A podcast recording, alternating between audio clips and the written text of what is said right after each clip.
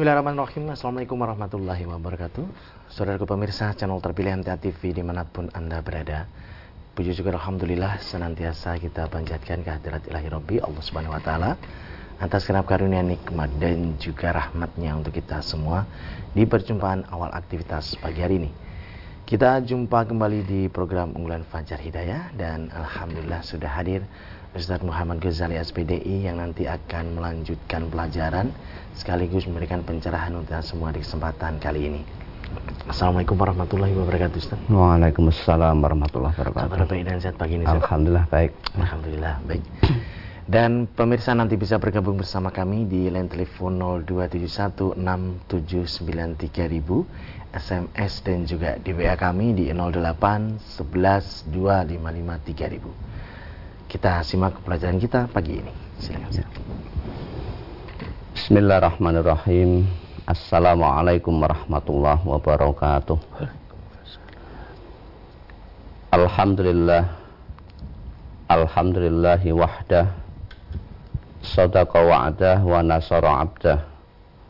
Wa a'azza jundahu wa hazamal ahzaba wahdah. Asyhadu an la ilaha illallah wahdahu la syarikalah wa asyhadu anna Muhammadan abduhu wa rasuluhu la nabiyya ba'dah. Qala Allah Ta'ala fi kitabihil karim A'udzu billahi minasyaitonir rajim Ya ayyuhalladzina amanu taqullaha haqqa tuqatih wa illa wa antum muslimun Wa qala fi ayatin ukhra ya ayyuhalladzina amanu taqullaha wal tanzur nafsum ma qaddamat lighad wattaqullaha innallaha khabirum bima ta'malun. Allahumma salli wa sallim wa barik ala Muhammad wa ala alihi wa sahbihi ajmain. Amma ba'd kepada para pemirsa MDA TV dan juga para pendengar radio Persada FM.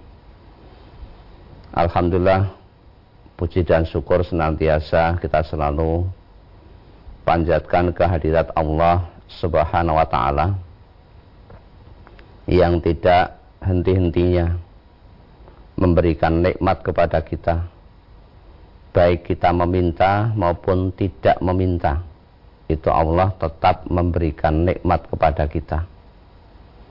Berupa kesehatan.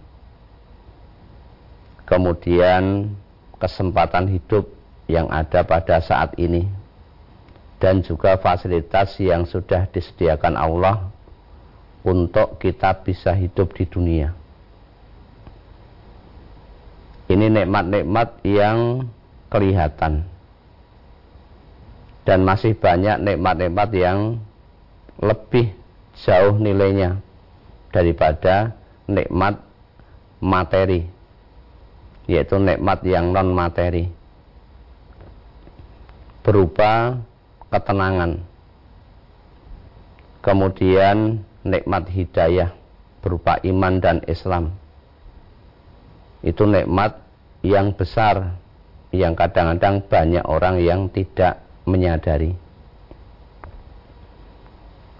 Ketenangan ini tidak bisa hanya diciptakan dengan banyaknya harta. Tingginya kekuasaan atau mungkin strata pendidikan. Ketenangan itu letaknya adalah di dalam hati maka hati akan bisa menjadi tenang. Tenang yang hakiki. Ya. Bukan tenang yang sifatnya hanya uh, lelamisan atau mungkin sementara. Karena Allah sudah menyampaikan bahwa ala bizikrillah tatmainnul qulub. Dengan banyak ingat kepada Allah dengan zikir kepada Allah. Hati akan menjadi tenang. Hati akan menjadi tentram. Karena diri kita ada yang menguasai. Hati kita itu berarti kolbun. Kolbun bisa berarti berbulak-balik agar hati kita tidak berbulak-balik menjadi tenang maka bagaimana kita mendekatkan diri kepada Allah kemudian selanjutnya kita akan melanjutkan pembahasan pada pertemuan yang lalu yakni tentang siratal mustaqim ya. yang doa itu setiap hari ini kita mintakan kepada Allah kita panjatkan jangan sampai kita sholat tetapi ternyata tidak memahami hakikat daripada sholat. Setiap kita sholat mesti diawali dengan membaca Al-Fatihah. Ya. Di dalam Al-Fatihah kita juga mesti akan berdoa dengan ihdinas siratal mustaqim. Siratal lazina an'amta alaihim ghairil maghdubi alaihim waladdallin kita minta mohon kepada Allah supaya ditunjukkan jalan yang lurus ya, siratal mustaqim lah apa itu siratul mustaqim? Kemarin sudah kita sampaikan ada beberapa makna atau pengertian. Dan ini yang disampaikan oleh beberapa ulama. Ada yang mengartikan bahwa siratul mustaqim itu adalah kitabullah. Kitab Allah yang dimaksud adalah Al-Quran. Kemudian ada yang memberi makna bahwa siratul mustaqim ya, jalan yang lurus itu adalah agama Islam dinullah. Jadi kalau orang berada di atas dinullah berarti dia berada di atas siratul mustaqim. Kalau orang berpegang teguh kepada kitabullah berarti dia termasuk berada di dalam siratul mustaqim. Atau ada yang mengartikan adalah jalan petunjuk menuju agama Allah. Kemudian ada yang mengatakan jalan menuju ke surga. Ini dari beberapa pengertian tadi, satu dengan yang lain saling mendukung. Ya. Ada saling keterkaitan antara satu dengan yang lain atau bisa diartikan semakna. Kemudian Siratul Mustaqim ini hanya satu, ya. tidak banyak. Jalan Al-Quran ya jalannya itu. Bukan ada jalan-jalan yang lain. Sebagaimana yang telah difirmankan oleh Allah di surat Al-An'am ayat 153 disebutkan wa anna hadza sirati mustaqiman fattabi'u dan ini ya, adalah jalanku yang lurus. Ini yang dimaksud yang kami perintahkan ini supaya orang taat kepada Allah berpetunjuk kepada Al-Quran. Ini merupakan jalan yang lurus. Wala tattabi'us subula. Nah, jangan kamu mengikuti jalan-jalan pakai kata subul berarti disebut artinya adalah jamak. Kalau satu jalan namanya sabilun. Karena jalan-jalan yang banyak tadi ya, jalan-jalan yang bisa menggelincirkan itu jumlahnya banyak. Tetapi jalan yang menyelamatkan jumlahnya hanya satu itu mengakibatkan fatafarroko bikum ansabilih nah, mencerai berikan kamu ansabil nah di sini pakai mufrad. Ya, pakai bentuk tunggal. Berarti jalan yang lurus tadi hanya sabilun hanya satu.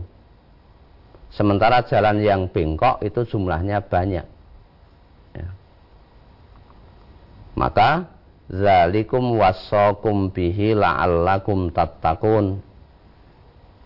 Yang demikian itu telah diwasiatkan, telah diperintahkan oleh Allah kepada kamu agar kamu menjadi orang-orang yang bertakwa dengan mengikuti sirotol mustaqim dengan berpetunjuk kepada kitabullah dengan masuk kepada dinullah yaitu agama Islam itu yang dimaksud dengan sirotol mustaqim itu hanya satu dikuatkan dengan sabda Nabi yang diriwayatkan dari Abdullah bin Mas'ud. Beliau menceritakan ya. Khattalana Rasulullah sallallahu alaihi wasallam yauman khattan. Ya. Suatu ketika ini Rasulullah pernah membuat garis ya. Membuat satu garis lurus. Kemudian fakola beliau bersabda, Haza sabilullah. Ini adalah jalan Allah. Ini satu garis saja, satu. Lurus. Summa khatta an yaminin zalikal khattu wa an simalihi khututon kemudian membuat garis juga di sebelah kanan dan juga membuat garis di sebelah kiri khututon jadi garis-garis yang banyak di satu garis kemudian dibuat garis-garis yang banyak yang menyimpang ya. Haza hazihi subulun. Ini adalah jalan-jalan. Jalan yang banyak tadi. Satu garis lurus hanya satu. Kemudian yang menyimpang tadi jumlahnya banyak. Ala kulli sabilin minha syaitonun yada'u ilaiha.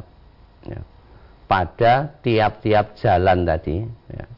Ketika ada satu garis lurus, kemudian ada garis yang menyimpang di garis yang menyimpang tadi padanya ada setan. Setan yang menyeru kepada jalan yang bengkok. Sehingga jalan yang bengkok tadi jumlahnya lebih banyak. Gangguan-gangguannya lebih besar. Summa qara'a hadhil ayah.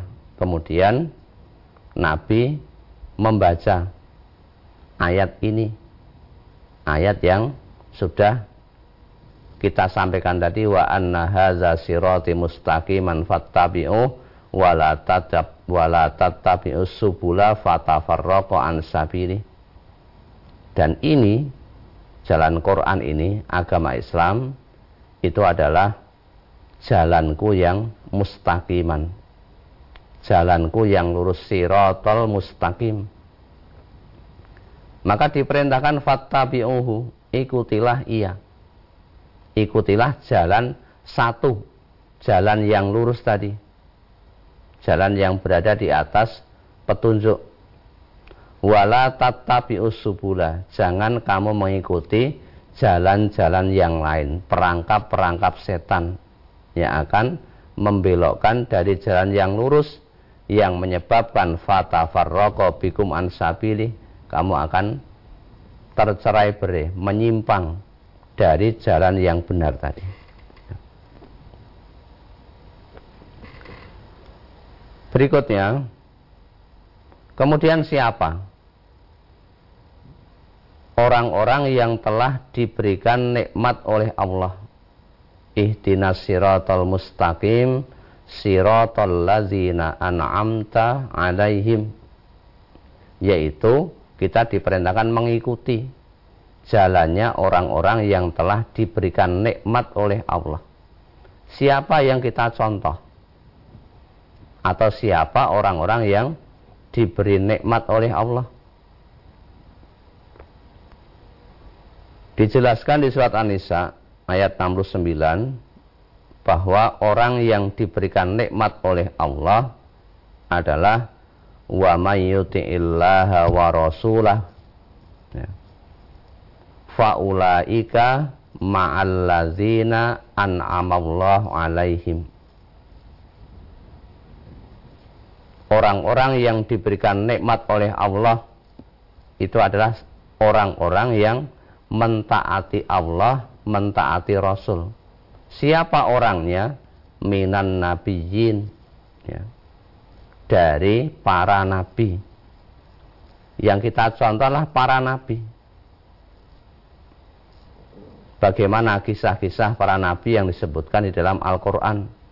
Ada 25 nabi mereka merupakan contoh-contoh yang terbaik di dalam mengemban risalah dakwah dan mereka termasuk orang-orang yang dijamin masuk surga. Ya. Itu harus kita contoh perilakunya agar kita berada di dalam sirotol mustaqim. Selalu berada pada jalan yang lurus, butuh contoh. Ya. Butuh uswah. Kalau kita mencontoh Nabi, tentunya apa yang dilakukan oleh Nabi berupa perkataan, perbuatan, takrir, atau keinginan, itu kita contoh atau kita jadikan sebagai pedoman dalam hidup keseharian. Ya. Itu kalau ngaku, kita selalu berdoa, ihdinas sirotol mustaqim tadi Kemudian yang kedua wasiddiqin. Ya. Orang-orang yang diberi nikmat oleh Allah adalah orang-orang para siddiqin. Orang-orang yang selalu berlaku lurus.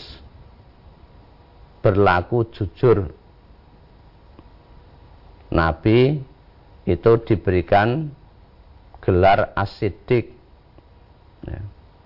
Orang yang jujur, orang yang lurus ya, orang yang selalu berada pada kebenaran. Kemudian wasyuhada orang-orang yang mati syahid membela agama Allah. Ya, mereka berjuang tanpa pamrih menegakkan agama Allah. Itu orang yang diberi nikmat salah satunya. Kemudian wassolihin, jadi orang-orang yang soleh. Ya, orang-orang yang selalu berbuat kebaikan di kala hidup di dunia. Itulah orang-orang yang dikatakan oleh Allah diberikan nikmat. Maka orang-orang tadi dikatakan wahasuna ulaika rofiko. Mereka itu teman yang sebaik-baiknya. Bagaimana kita berteman dengan orang-orang soleh. Berteman dengan asyuhada berperilaku sebagai asidikin kemudian mencontoh perilaku Nabi. Ini yang kita jadikan sebagai contoh atau keblat di dalam kita berbuat ya.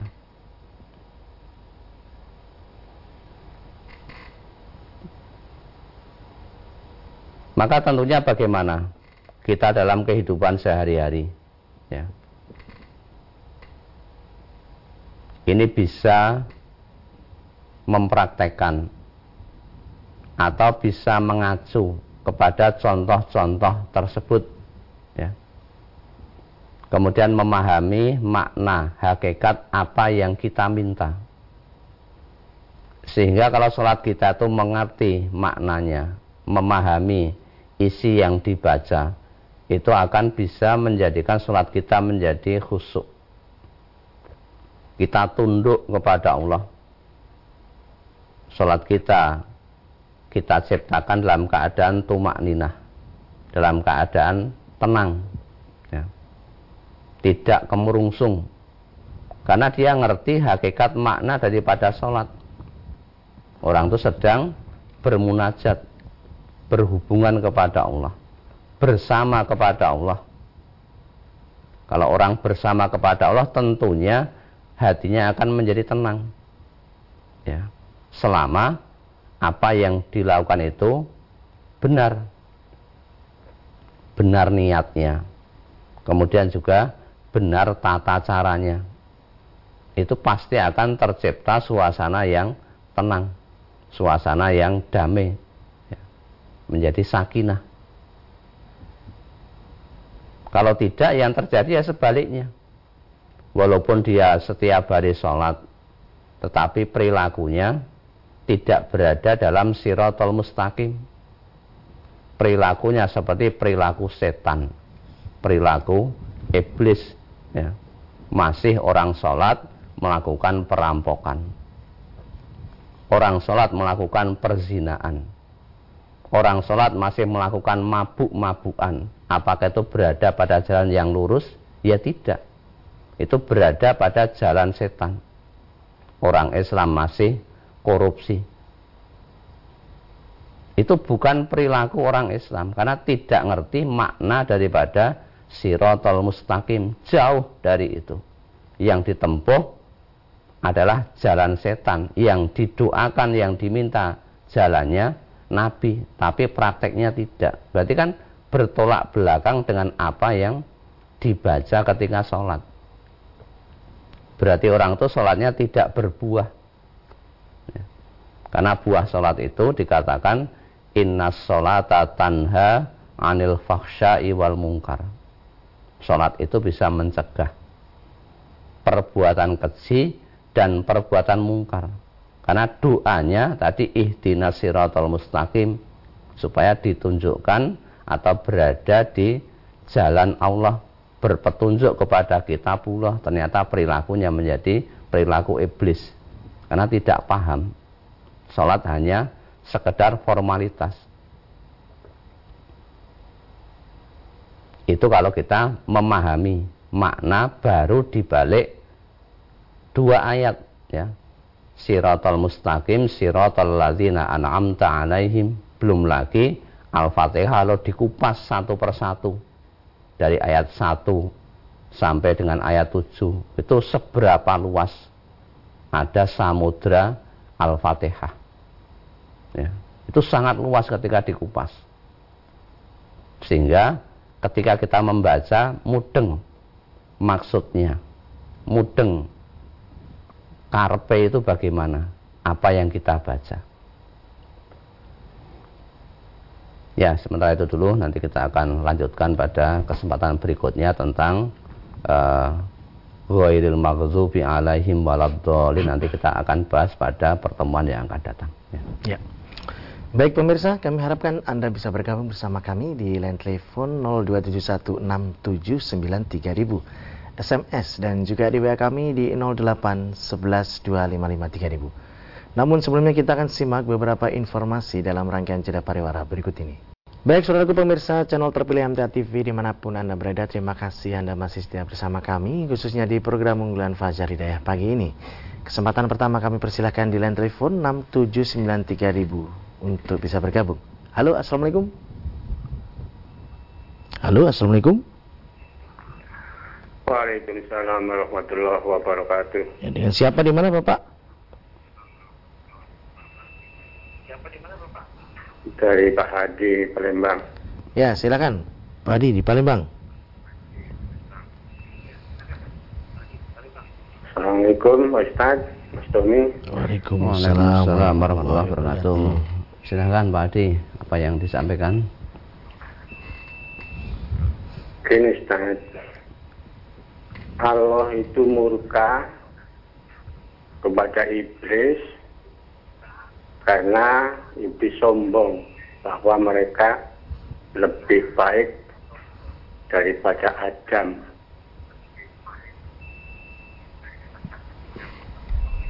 Nah, yang saya tanyakan apakah Allah juga murka kepada orang-orang yang sudah sholat bahwa itu ustadz kiai kok sombong merasa dirinya bahasanya paling bagus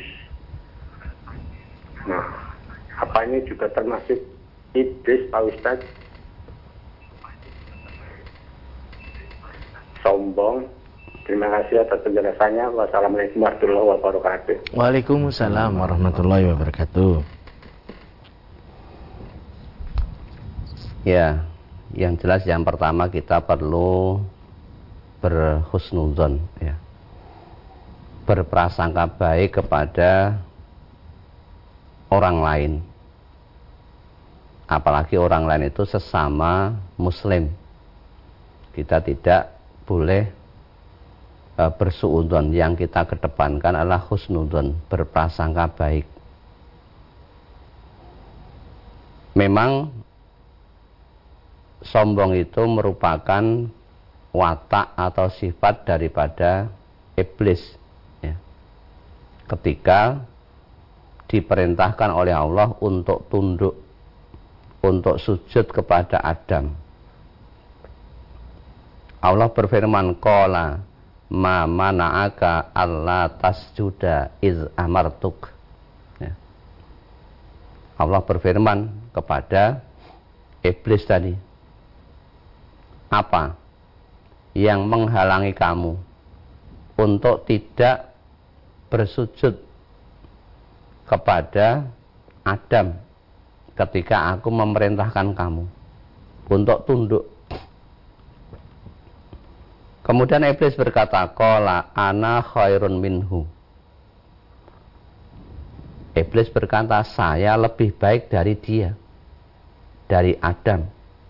Khalaqtani min nar wa tahu min tin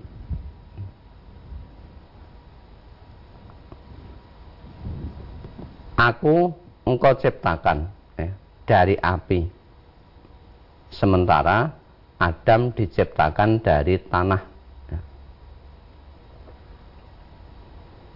Maka dengan perilaku yang seperti itu, Allah berfirman, "Qala fahbit minha." Maka Allah berfirman, turunlah kamu dari surga itu. Fama yakunu laka an tatakabbaru fiha fakhruj innaka minas sohirin. Karena itu tidak sepatutnya menyombongkan diri berada di dalam surga. Maka fakhruj keluarlah kamu. Ya. Sesungguhnya kamu termasuk orang-orang yang sohirin, orang-orang yang hina, orang-orang yang rendah. Dengan pelajaran ayat ini, bagaimana kita sebagai manusia jangan menempati watak sebagai iblis. Ketika disuruh tunduk sujud kepada Adam, ini merasa berbesar hati kita sesama manusia merupakan hamba Allah. Ya. Tidak ada yang merasa paling tinggi atau lebih tinggi karena mungkin kepandian ilmunya, kemudian menjadi sombong. Karena banyaknya harta, ini menjadi sombong. Karena tingginya kedudukan menjadi sombong. Ini dilarang. Maka ibda binafsik. Mulailah dari dirinya masing-masing. Ya. mungkin bisa jadi karena dia belum paham. Ketika melakukan kesombongan-kesombongan. Atau mungkin dia tidak menyadari. Ya. Tidak menyadari bahwa dirinya sombong. Maka perlu diingatkan perlu dinasihati. Jangan sampai kita sebagai manusia makhluk yang lebih baik kok menempati watak perilaku sebagai iblis yang suka membangkang, yang suka menyombongkan diri. Ya. Ya. Kita bacakan yang ada di SMS dan WA Ustaz. Dari Bapak Supriyono yang ada di Batang. Mohon pencerahannya Ustaz. Kalau seorang suami meninggalkan istrinya dalam waktu yang lama dan ia tidak pernah memberikan nafkah materi maupun non materi. Pertanyaannya, apakah kalau terjadi perceraian, Bisakah seorang istri menuntut sejumlah nafkah yang selama ditinggalkan suami tersebut, Ustaz? Ya, bahwa suami ini memiliki tugas dan tanggung jawab. Ar-rijal qawwamuna 'alan nisa. Laki-laki itu adalah pemimpin ya, pemimpin bagi para wanita. Mengapa dijadikan pemimpin?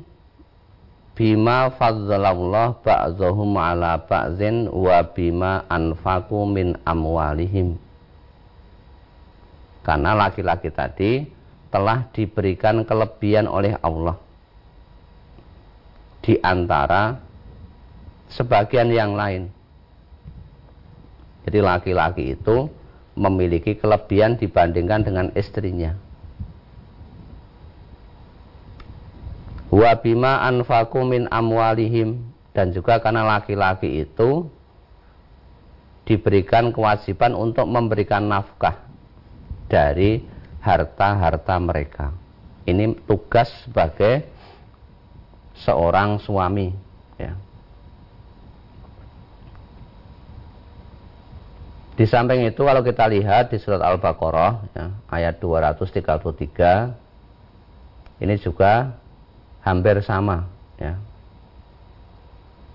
Bahwa yang namanya laki-laki wa alal mauludi lahu rizquhunna wa kiswatuhunna. Dan bagi seorang suami ini memiliki kewajiban untuk memberikan apa? Rizkuhunna wa kiswatuhunna. Jadi untuk menafkahi, memberikan rezeki kepada keluarganya istrinya wa kiswatuhunna dan memberikan pakaian bil ma'ruf dengan cara yang patut ya, dengan cara yang layak sesuai dengan kemampuannya. Maka kalau ada seorang suami sebagaimana yang telah ditanyakan tadi tidak memberi nafkah kepada istrinya berarti dia termasuk suami yang zolim. Lepas dari tanggung jawab. Lepas dari kewajiban. Tentunya bagaimana keluarga tadi ini bisa dirembuk dengan cara yang baik ya. Didamaikan. Fa aslihu baina akhwaikum ya. kalau terjadi perselisihan didamaikan. Antara walinya ya. Yang suami kan juga punya wali istrinya juga punya wali.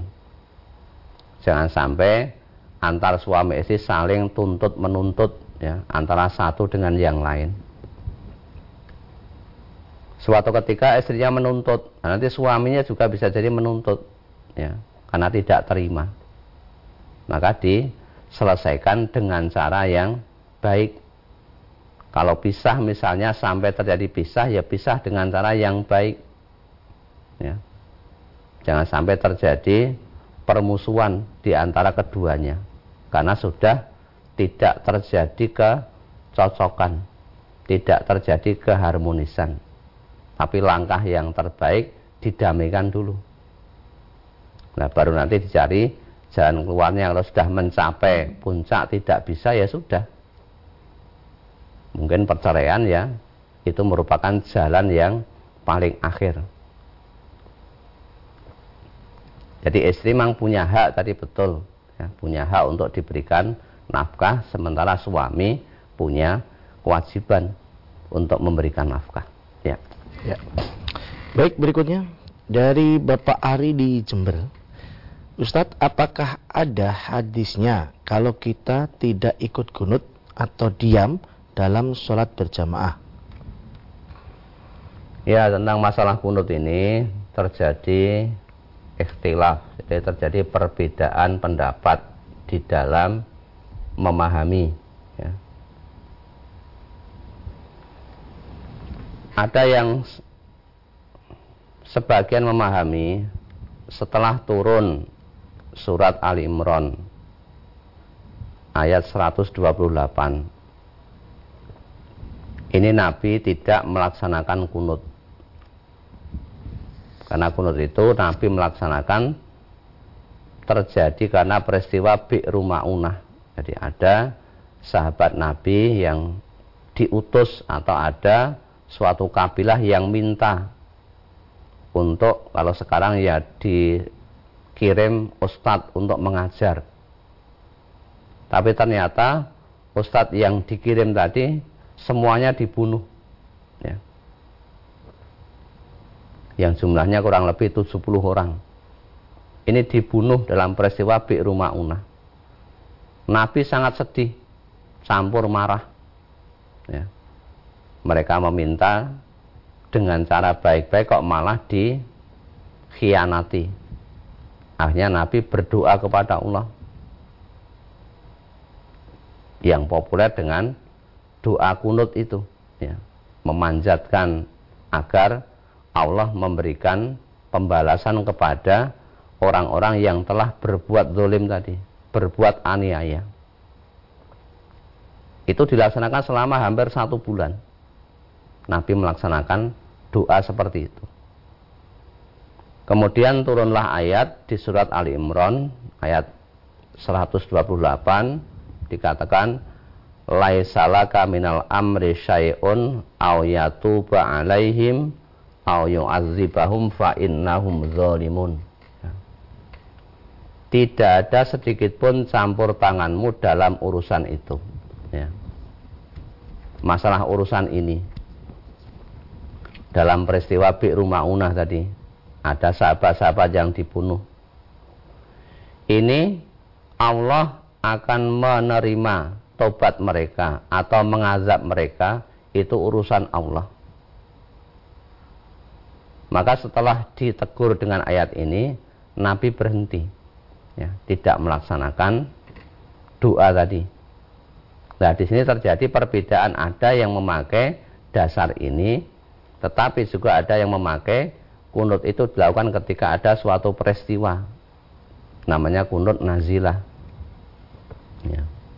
ya sudah, kalau terjadi perbedaan pendapat itu tidak usah diperuncing.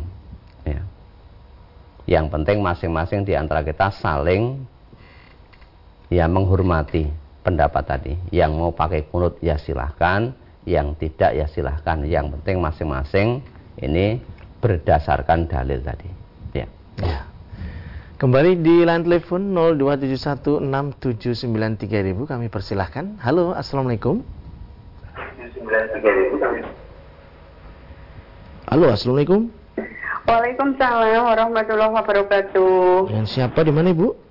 Ini dari Putih Wonosobo Pak Ustaz. Ya silakan Ibu T. Terima kasih. Assalamualaikum warahmatullahi wabarakatuh Pak Ustadz Waalaikumsalam warahmatullahi wabarakatuh Silahkan ikuti Terima kasih Ini uh, mengenai anak saya ini ada di samping Pak Ustadz ini Biar mendengarkan Karena kalau saya nasihati nggak nggak mau dengar Anak saya itu kan utang puasa masih enam hari. Suruh dia nyambung Tapi dia nanti-nanti saja. Jadi bagaimana tolong Pak Ustadz uh, dinasihati ini? Dia ada di depan ini. Terima kasih. Wassalamualaikum warahmatullahi wabarakatuh. Waalaikumsalam warahmatullahi wabarakatuh. Jadi orang Islam itu memiliki kewajiban atau dikatakan ada rukun rukun Islam rukun itu apabila tidak dilakukan akan menyebabkan Islamnya menjadi batal. Dalam Islam ada rukun Islam. Rukun Islam yang pertama adalah syahadat. Orang Islam kok tidak membaca syahadat, berarti Islamnya batal. Persaksian bahwa tidak ada Tuhan selain Allah dan Muhammad adalah sebagai utusan Allah itu harus tertanam di dalam hati. Yang kedua melaksanakan sholat. orang Islam kok tidak sholat maka Islamnya batal. Kemudian yang ketiga melaksanakan puasa pada bulan Ramadan. Ini juga merupakan rukun. Kalau tidak puasa berarti Islamnya juga rusak. Islamnya menjadi batal. Yang keempat adalah zakat dan juga haji bagi yang mampu. Maka biar Islam kita tidak menjadi rusak atau keislaman kita menjadi batal ketika puasa ya wajib hukumnya untuk di sahur puasanya tadi dikatakan hutang enam hari ya.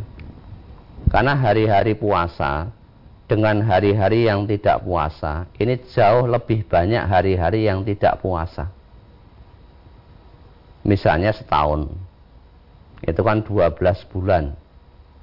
Yang diwajibkan puasa hanya bulan Ramadan. Berarti ada 11 bulan yang tidak berpuasa. Jadi kewajiban itu kalau ditinggalkan ini akan berdosa kalau dikerjakan dapat pahala berarti nyaur puasa tadi termasuk berpahala tidak nyaur puasa termasuk dosa lah dosa nanti akibatnya akan bisa masuk ke dalam neraka.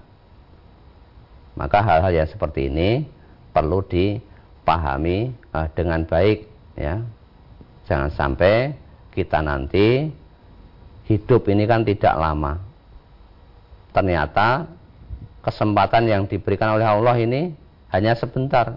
Belum sempat nyaur padahal kesempatan ada. Ini besok akan ditanya oleh Allah. Kenapa? Kamu saya berikan kesempatan yang panjang, hanya hutang enam hari kok belum disaur. Apa penyebabnya? Apa alasannya? Nah, maka segera saja untuk disaur. Ya, nanti kan hatinya akan menjadi lebih tenang, lebih tentram karena sudah melaksanakan apa yang menjadi perintah-perintah Allah. Insya Allah nyaur puasa akan mendapatkan pahala. Ya. ya. Satu lagi di SMS dan WA dari Bapak Maman di Jakarta Timur. Apakah sah sholatnya Ustadz saat ruku hanya sempat membaca Subhana Rabbiyal Azim satu kali dan saat sujud Subhana Rabbiyal A'la satu kali. Karena saya sering bermakmum dengan imam yang sholatnya agak cepat. Demikian. Insya Allah sah ya. Membaca tasbih ruku sekali tasbih sujud sekali insya Allah sah karena memang Nabi tidak menentukan harus sekian kali ya. boleh dibaca satu kali sampai sepuluh kali kalau di tengah-tengah mungkin ya tiga kali tapi tidak ada ketentuan harus tiga kali tidak ada ya. membaca sekali ya boleh dua kali ya boleh sampai sepuluh kali ya boleh Berarti kan kita sudah sah dari apa yang ada di dalam sholat tadi ketika rukuk yang membaca tasbih rukuk subhana rabbiyal azim. Kemudian saat sujud membaca tasbih sujud, membaca subhana rabbiyal a'la itu sudah mencukupi ya. Insya Allah sah karena sudah sesuai dengan apa yang telah dicontohkan oleh Rasulullah Sallallahu Alaihi Wasallam. Ya. Ya. Baik Ustaz, sekiranya sudah di penghujung perjumpaan kali ini, ada yang bisa sampaikan sebagai nasihat silakan Ustaz. Ya.